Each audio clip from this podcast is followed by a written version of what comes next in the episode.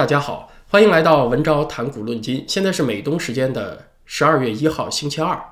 最近呢是出现了一件特别有意思的事情，就是美国主流左媒旗手 CNN 突然呢就出来打拜登啊，攻击民主党这一边，就引起了很多人的迷惑。这个消息其实是上个星期五十一月二十七号出来的，CNN 是引用了华盛顿一家研究机构叫做影响性政策中心的一份报告，就说民主党在二零二零年一共是收到了三点二亿美元啊，这么多的黑钱。Dark money 啊，它不是 dirty money 啊，黑钱它和我们中国人所说的黑钱呢有点区别。中国人理解黑钱嘛，就是什么黄赌毒啊、贪污受贿这么来的钱，或者走私来的钱。呃，他这里的黑钱呢，指的不是这个意思，指的是这个政治捐款，来自于匿名的非营利性组织的捐款，就是很多空壳公司通过这种方式呢，是把钱输往政界啊。当然，空壳公司背后又是另有其人。那。这些黑钱呢，三点二亿美元是民主党收到的，其中一点三二亿美元是用于拜登的竞选。为什么说这个事情特别搞怪呢？要知道，民主党啊，以前他那个语气一直是鄙视这种来源不明的钱的。那川普呢，这一次竞选他获得的这个资金里面有两千二百万美元是这样的匿名捐款，而民主党呢，一下子就超出了十几倍。CNN 突然出来接民主党和拜登的短儿，那对这样的报道呢，有的朋友啊，这个嗅觉就很灵敏，就在想你这个 CNN 要干啥啊？难道是要转向了吗？难道是他感觉这个大选的风向不对，他要切换立场了吗？呃，我觉得呢，这种解读其实是不对的，它是透露出了某一方面的重要信号，这个信号咱们今天会去讲，只不过呢是不应该这么解读。CNN 突然做出了一个非常诡异的技术动作。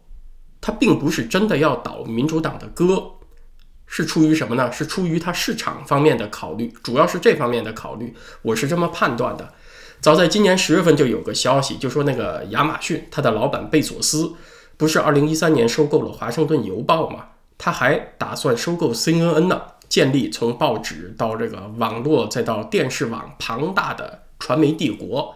福克斯财经网就是 Fox Business，他有一个记者在自己的节目里面啊，就下了个断言，就说左媒啊，过去四年你们是靠什么维护自己观众的呢？啊，就是不停的骂川普，一旦川普要真的下去的话啊，你们没人可骂了，这个收视率就会一落千丈啊，所以趁现在你们还能卖一个好价钱，赶紧啊，就头上插个草标，把自个儿出手了吧。福克斯是这么去酸 CNN 的，其实他自个儿也好不到哪儿去。福克斯的基本观众呢，应该是比较右倾的这部分群众。结果呢，这一次啊，他在大选当中，福克斯啊几次关键时刻掉链子，去反川普的水，呃，就造成了这部分本来应该是忠实观众的严重不满。福克斯自己的收视率倒是先一落千丈，就大选之后，他的收视率是跌了差不多三分之一。CNN 这次啊，你看他突然反水民主党。和福克斯关键时刻反水川普，在某一方面是共通的，就是现在这些大媒体普遍面临着收视危机，他们的观众在不停的掉，啊，观众对于这些建制派的大媒体、长期垄断性的大媒体啊非常不满。CNN 现在突然出来打一下拜登，其实咱们可以把它看作是精细化操纵舆论的一个教学案例。呃，为什么这么说？大家看啊，他一方面是想拉回来一部分中间观众，这些中间派观众呢，对他长期偏颇的报道不满，提供那些虚假的民调数字啊，就指黑川普啊，觉得不满，所以呢，他要做出点姿态，就说瞧瞧啊，我不是只黑川普，我偶尔也黑一下拜登啊，我也挖一下民主党的料，我就挖挖挖挖给你看，从而就挽救收视率。另一方面，请大家注意啊，其实他是避重就轻的。捐款这个事情啊，有一部分匿名捐款人来源不明，这个事儿相比起舞弊作票的指控，可以说是微不足道。本来现在的重点是出来很多证人，呃，揭发出了许许多多这方面的证据。作为媒体呢，你应该去采访报道，把真相告知公众，这是你应该扮演的角色。可是呢，他不去。他说：“我也去调查采访了，我采访什么呢？啊，你看我去挖这个什么黑钱 （dark money） 去了啊，我去调查两党的匿名捐款去了。而所谓这一类黑幕呢，它从来就严重不到推翻选举结果的程度，所以这是避重就轻，呃，也是我要提醒朋友们千万不要被 CNN 这种烟幕弹给骗了。啊，觉得他是不是要反水了，做这种猜测那是不可能的。啊。咱们现在的全部精力就得放在计票这个事情上。但是 CNN 玩这种幺蛾子呀，咱们确实也能看出一些正面信号。什么正面信号呢？就是他的观众在流失，这个民意的信号。他也感觉到观众对他不待见了，他也有市场这个收视率下滑的压力了。观众对媒体投票怎么投啊？就是用这个电视遥控机投票，我不待见你，我就换别的台，用这个电脑鼠标来投票。他也感觉到市场的压力，所以呢，他必须得找点刁钻的办法呢，把这个平衡再找回来。市场压力还能触及到这些媒体，大概也就是 CNN 和人民日报仅剩不多的差别之一了。今天讲的另外一个消息呢，也是和媒体有关，也和民意有关，就是美国有一个民间组织叫做 We the People Convention，我们人民大会，附属于它的查党组织有一个这样的组织，主席呢叫做 Tom Zawistowski，这么一个老兄，他是在《华盛顿时报》上打了一整版的广告，是《华盛顿时报》啊，不是《华盛顿邮报》。这个广告呢，就呼吁说，川普总统啊，如果在这个立法者呀、什么法院、国会都不遵守宪法的情况下，您呢就应该引用那个有限戒严法，叫做 Limited Martial Law，引用它来举行新的选举，保障人民的投票权，是发出了这样的呼吁。那这个主张你乍一听是很激进、很惊悚啊，这都呼吁川普总统军管了啊，在军管之下实行公平的选举。但是呢，这篇广告文章他也给你讲道理。他为什么提出这个呼吁呢？一开始就列举出了林肯总统的所作所为作为先例，就是在一八六一年美国内战爆发之后的几个月，林肯总统基于这个大规模叛乱已经发生的情况啊，就终止了人身保护条令。林肯总统呢，就关闭了北方多达上百家的报纸，还逮捕了这些报纸的老板和编辑。啊，因为这些媒体呢是公开和这个战争时期政府的要求对着干，甚至林肯总统还逮捕了俄亥俄州的一个众议员。啊，因为这个众议员大声疾呼要推翻林肯。当时美国的首席法官叫做罗杰·塔尼 （Roger Taney），他是裁定林肯总统终止人身保护条令，违反了我们美国的宪法。结果林肯总统一听啊，你反对是吧？行，我签个逮捕令，把这位大法官也给逮捕了。那这些措施里面呢，很多今天看起来相当武断、相当法西斯，是饱受争议啊。结果呢，尽管有这些争议啊，但是美国上一任总统奥巴马那位漂亮话大王、好好先生奥巴马仍然称林肯总统是美国历史上最伟大的总统啊，是罗列了这么一个先例。然后呢，这篇广告长文列举了美国社会现在正在遭受到社会主义分子、马克思主义分子和极左派的威胁，还有这次选举当中体现出了许许多多的违宪、欺诈和舞弊啊，这些事情合起来已经构成了对美国公然和巨大的叛乱，必须行使非同一般的权利才能够保护我们的联邦，才能够拯救它。那这篇文章的链接呢，我会放在本期节目的置顶留言里面啊，大家有空可以去看一看。我为什么要引用这篇文章啊？这是美国政治光谱另外一个极端极右翼的声音。那我觉得也有必要让大家知道，这篇广告文里面所引用的林肯总统的先例啊，我认为是不成立的。因为林肯总统呢是无争议的当选了美国总统，只不过选他的都是北方州啊，南方州都不选他。但是呢，他在这个选举过程中获胜，得到了足够的选举人票，成为美利坚合众国。第十六任总统是没有争议的，林肯政府在北方是得到了北方各州的强力支持，所以才能在北方各州行使这么强硬的手腕。当时美国社会的意见分裂啊，在地理上是南北泾渭分明的嘛，所以才内战体现为南北战争。而今天就不是这个情况，美国今天要再走向内战，你都不知道是什么形态，同一条街都碎成好几块。街这一头和住那一头的都得掐起来，意见严重对立啊！这一条街都得分成好几个战场，而且对于何为叛乱，社会上发生一些极端事件，美国人的认知也是有巨大差异的啊！如果要强行启动戒严法，在军事监管之下重开选举，这条路是走不通的。川普总统也是得不到支持的，刺刀下的选举结果也是没有说服力的。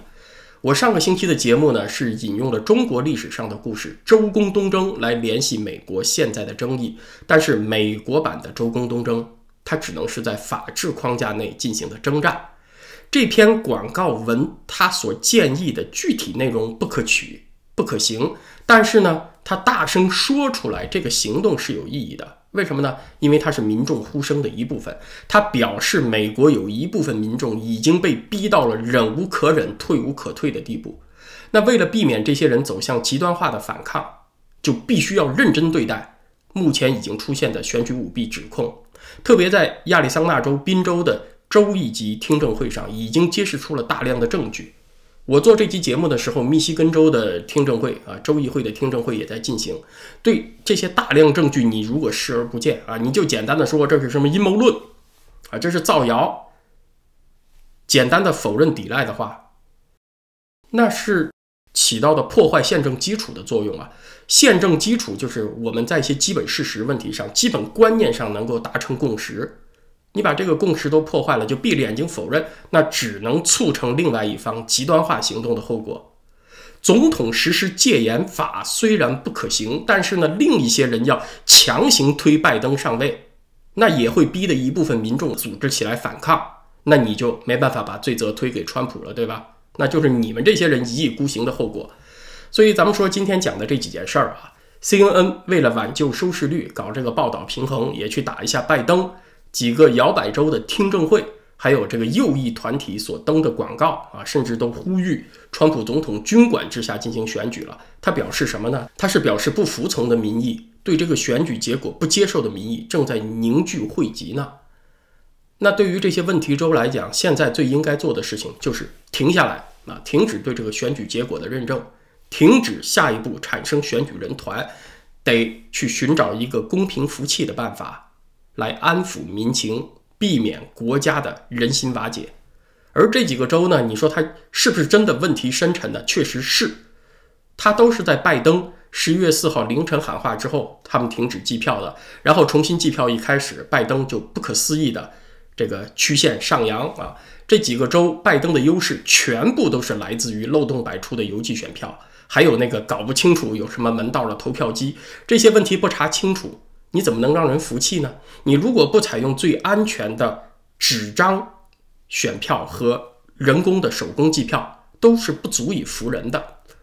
啊，说到这儿呢，咱们介绍两个概念啊。英文里面呢，合法性这个词儿叫做 legality，还有另外一个词儿跟它很像，叫做正当性，叫做 legitimacy。在一个正常社会，这两个词儿的意思啊，应该是重叠的。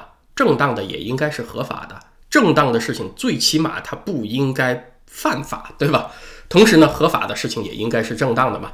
但是在拜登当选这个事情上，你看啊，合法正当这两个词儿就割裂开了啊，他就拧劲儿了。拜登的当选合不合法，这得要看他那个选举舞弊指控能不能坐实，能不能拿出证据，对吧？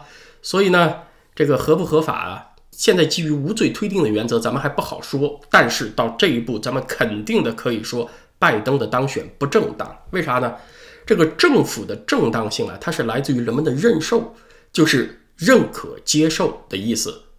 民主社会有条基本准则，就是统治的正当性来自于被统治者的同意。那现在呢，有将近一半的选民啊，拉斯穆森的民调是这么说的，对这个选举过程的公平有质疑啊，有这么多人不相信这个选举过程，请问你拜登的正当性何在呢？你没有正当性，你强行行使总统的权利，就不符合宪法精神。那那些问题州的州长，你如果也是不顾民意强行认证这个选举结果，你说他合不合法？他是在任的州长，他是有合法的资格，但是违反民意他就不正当。所以这个极右翼的广告文里面说他们违反宪法，这个结论其实啊，他是站得住脚的，是没说错的。呃，我这个节目当中是说过啊，川普总统是一九七九年以后首位承认和中共接触政策失败的美国总统，同时呢，他也是排斥中共渗透美国社会最有行动力的总统。说过这个结论，但是有人不同意。那最近呢，又多了一个证据啊，这个事情呢，还是中共官媒啊，是中国日报吧，他自己爆出来的，就是美国政府最近多次突击检查赴美的。中国人员的党员身份啊，查你到底是不是党员。截止到十一月十一号啊，有二十一艘停靠美国的轮船受到了突击检查。另外，从九月份到十一月份，至少有十六架次的赴美航班，呃，飞机上的人员受到了盘查。也就是说，只要发现你是中共党员，就会被拒绝入境。啊，你看，川普总统和蓬佩奥国务卿在这件事情上，他是说到做到的呀。其实他并没有公开说，他是今年七月份的时候通过媒体放风。政府没这么公开说，但实际上一直在这么做呀。那就有朋友问呢，就是说这个排斥党员入境美国啊，这个好像也不是个很严重的问题嘛，对共产党有伤害吗？是有实际的触及的。他最起码走出第一步，扭转了人们的一个基本观念，就是入党有风险，人生需谨慎的。如果你想走留学移民这条路，以后来美国工作，在美国拥有财产，在美国养老和家人团聚等等，你有这方面的人生安排，那你是不是要入党啊？这事儿就得好好考虑了，就有风险了。而在此之前呢，入党是一件无本万利的事情啊，是只有收益没有风险的事情。而现在呢，有风险了，就扭转了这个观念。只有美国在这个事情上啊，走在前面，他去顶雷。承受来自于中共的百分之九十的压力，其他西方国家才能够跟进。否则，你说没了美国，你就靠什么英国、澳大利亚、加拿大拿出这种行动力来啊？那简直就开玩笑，怎么可能呢？随着川普的离去，如果他真的离去的话啊，这样的政策只可能是人亡政息。你还讲抗共啊？这个风气根本就谈不上了。你就看看拜登现在的表现，和中共那边暗通款曲的，他挑选的那些。呃，所谓主要阁员吧，都是对中共的绥靖派，都是把奥巴马那一套搬回来，你还怎么抗共啊？呃，有些民主派的朋友也说，川普是单边主义，甩开盟友干，呃，这是一大误导。蓬佩奥国务卿搭台建立起的那个印太四国联盟，美日印澳，他不是多边主义吗？他不是走盟友路线的吗？只不过呢，是因为中共长时间渗透世界，在世界风气偏向绥靖的情况下，他必须得有一个人先站出来啊！你指望着这些人跟你一起站出来，你什么表示都没有是不可能的。得你先站出来，以果断的行动扭转这个风气才行，别人才能跟进。结果呢，你先站出来就被骂成了单边主义啊，就成了我行我素了。呃，结果还有一些来自于中国的民运人士跟着这么说。呃，是激烈的反穿，全盘的反穿啊！走到这一步呢，我是觉得是挺不可思议的一个事情。咱们总结一下前面讲的啊，通过正在进行的这一系列州议会的听证，它是曝光证据的过程，同时也是调动民意、凝聚民气的过程。可能呢，川普总统这边啊，除了这些呃走司法和立法机构的战场之外，他还有一些暗中的战场。有这方面的安排，比如那个法兰克福夺机之变，就是收缴那个 Dominion 投票机服务器这个事情，很可能是有下文的。但是呢，我觉得啊，还是要提醒大家，不要把眼光都放在什么川普总统投下一颗棋子就满盘皆翻这种希望上，因为这次选举啊，所谓选左右，其实呢，它是一个重建美国人精神，是人民觉醒的过程。所以，普通人站出来表达对这个事情的关注，这个民意觉醒是必不可少的。还不是说就逮捕了某个人啊，也许是什么中情局的局长啊，这个事情就算完了啊。剩下的时间说一下今天密西根州举行的这个公听会啊。密西根州的这次听证会呢，它举行的地点和前两次亚利桑那州和宾州呢有点不一样。亚利桑那州和宾州呢，那个开会的地点还不在州议会。密西根州的公听会呢，就是在州议会里面举行的，它是由议会的监督委员会来主持的。它的这个会议进展的方式和之前宾州和亚利桑那州的听证安排也不同啊。呃，那两个地方呢，都是证人有充分的时间发言。今天呢，就是每个证人只有三分钟发言的时间，然后呢，就有议员的提问。所以今天这个听证会啊，他发言的人数更多啊，这个互动更加频繁。今天呢，在我做这期节目的时候，就已经有几十个一手证人发言了。那这些证人呢，多数是当天投票当天在投票站、计票站做义工的监票员啊。呃，其中有共和党的监票员，也有独立监票员。他们大多数已经提交了这个宣誓的证词。也就是为自己的证词承担法律责任。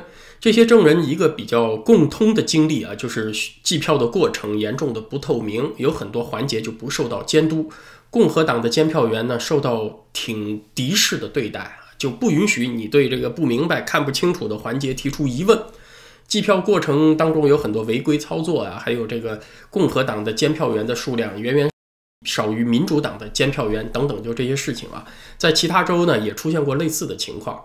给人印象比较深刻的啊，说点具体的。今天有一个男士作证说，他们是查证了过去三个星期啊，是查证了三万张左右的缺席选票，结果发现了二百二十九张死人票，两千六百六十张选票的地址无效，这就占到了那三万张选票的百分之十啊。还有一个女士作证说，半夜里就到了一批军人的票，结果呢，这些票全是投给拜登的，而且都还不是注册选民，就是说。他不在现在的选民名单上，你得手动添加他们的姓名和地址。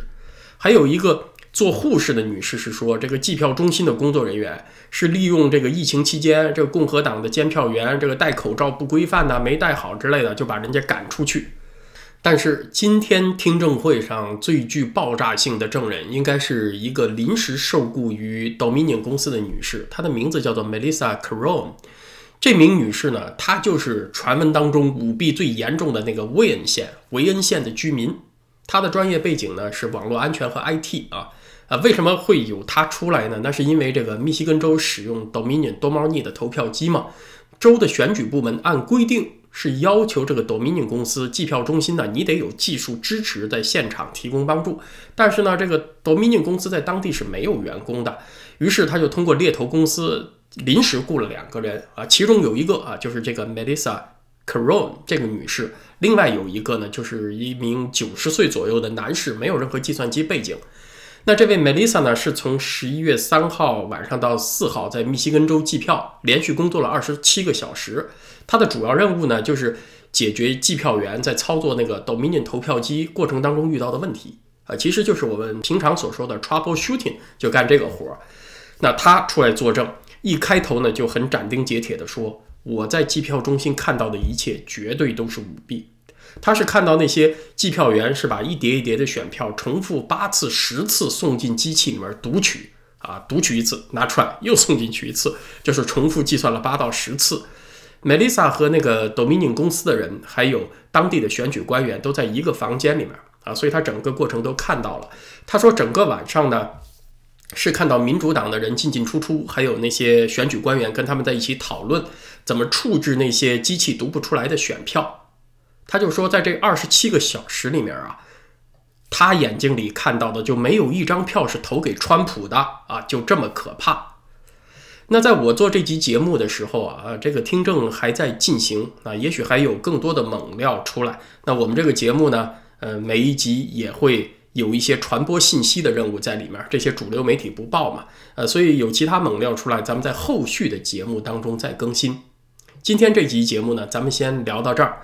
同时，今天在咱们的会员网站文找点 ca 也是会员 app 上有一集会员网友的投稿，谈的是从那个金斯伯格大法官的去世看美国最高法院的危机。因为现在这个选举战的决胜战场是在最高法院嘛，所以我觉得。深入了解美国最高法院的问题，对于我们理解时事也挺有帮助的。今天就聊到这儿，谢谢大家，咱们下回再见。